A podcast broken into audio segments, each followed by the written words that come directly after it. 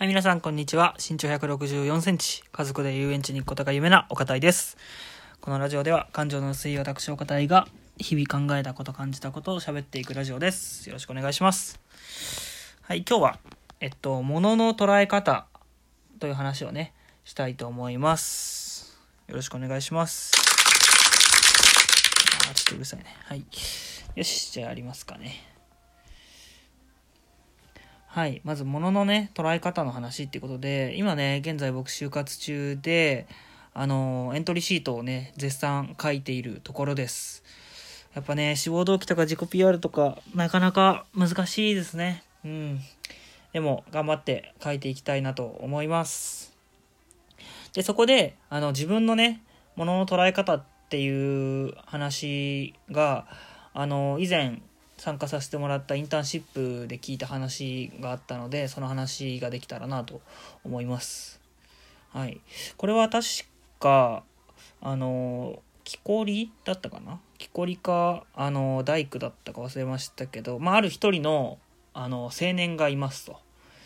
であのその青年がえっと何やらなんかレンガを積んでいます。っていうんですね。で、あの、レンガを積んでる人がまあ3人いますと。そのレンガで、そのレンガを積んでる人に、えー、一体あなたは何をしてるんですかと。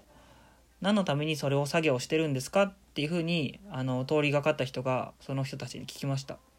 で、A さんは、えー、っと、ただね、黙々と、この、なんだか意味のわからない作業をしているんだよと。言いました。で B さんは、えー、これこの作業はあの教会を作るためにやっていると。で教会ができたら、えー、まあいいんじゃないかということでやっている。で C さんに聞いたら C さんはあのまあ、家を建ててでそれが、まあ、みんなが通いやすくなるようなあの場所になったらいいって答えました。で3人が同じ作業をしているのに、えー、3人が違う答え方をしました。これは、えー、何が彼らの答え方を変えているのでしょう？みたいな話だったんですけど、で、簡単に結論から言うと、その答えは、あのー、見ている場所、ものの、何て言うんですかね、目標設定の仕方が、まあ、違うということでした。ただ、同じように、あのー、レンガを積むという作業をしているだけでもただただその作業をしているって思ってや A さんみたいにやるのか B さんみたいに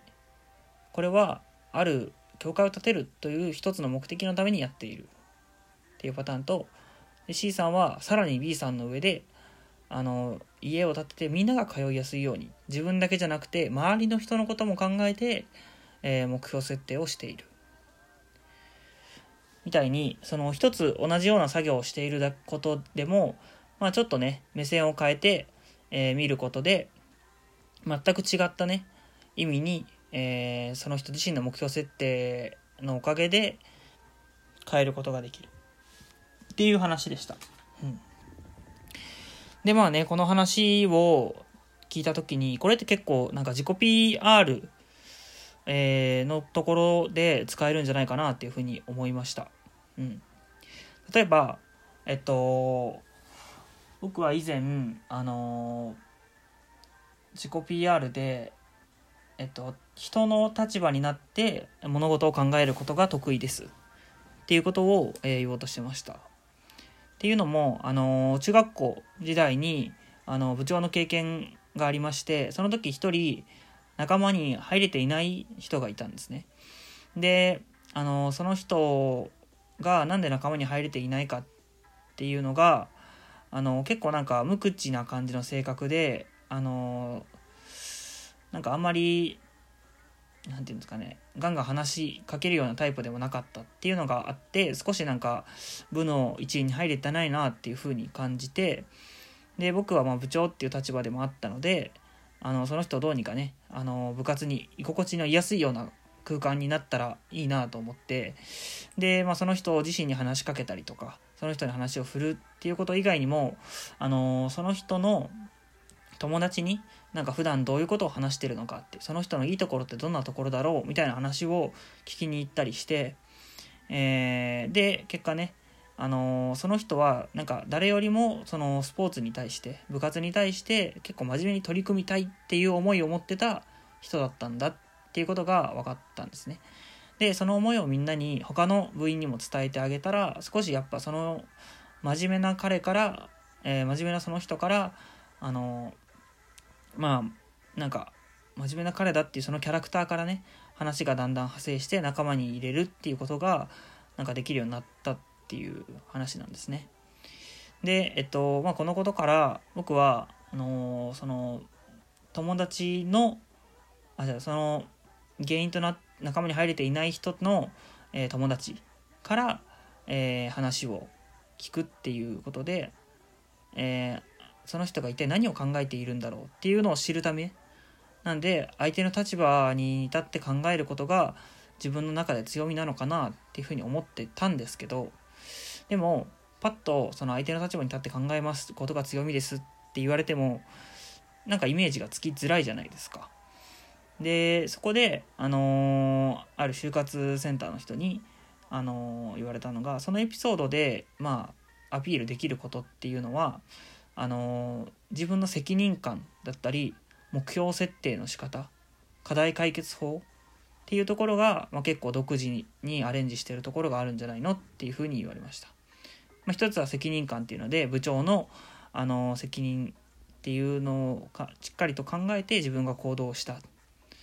で、えっと、みんなで仲良く楽しく部活をしたいからっていう目標設定のために、えー、自分は行動ができた。もしくは、あのまあ、その部部を楽しく回すっていう目標を達成するためにあの原因となっているのはそのゲあの部の部に入りていない人がいるっていう課題をきちんと見つけたことにあったっていうようななんか自分のなんか気にしていなかったポイントでちゃんとアピールできることが2つも3つもあったんだなっていうのをあのこのものの捉え方っていうのを少し変えただけで、えー、変わるんだなっていうふうに思いました。すいませんちょっとね分かりにくい話かもしれないんですけど、まあ、とにかくその自己 PR で言いたい経験エピソードっていうのがあの自分の中にはあってでもそこから一体自分がどんなことができますどういうふうにその会社で役立てることができます？っていうのはあの自分の捉え方次第自分のアピールの仕方次第なんだなっていうふうに、えー、改めて思いましたね。なんであの、そうですね。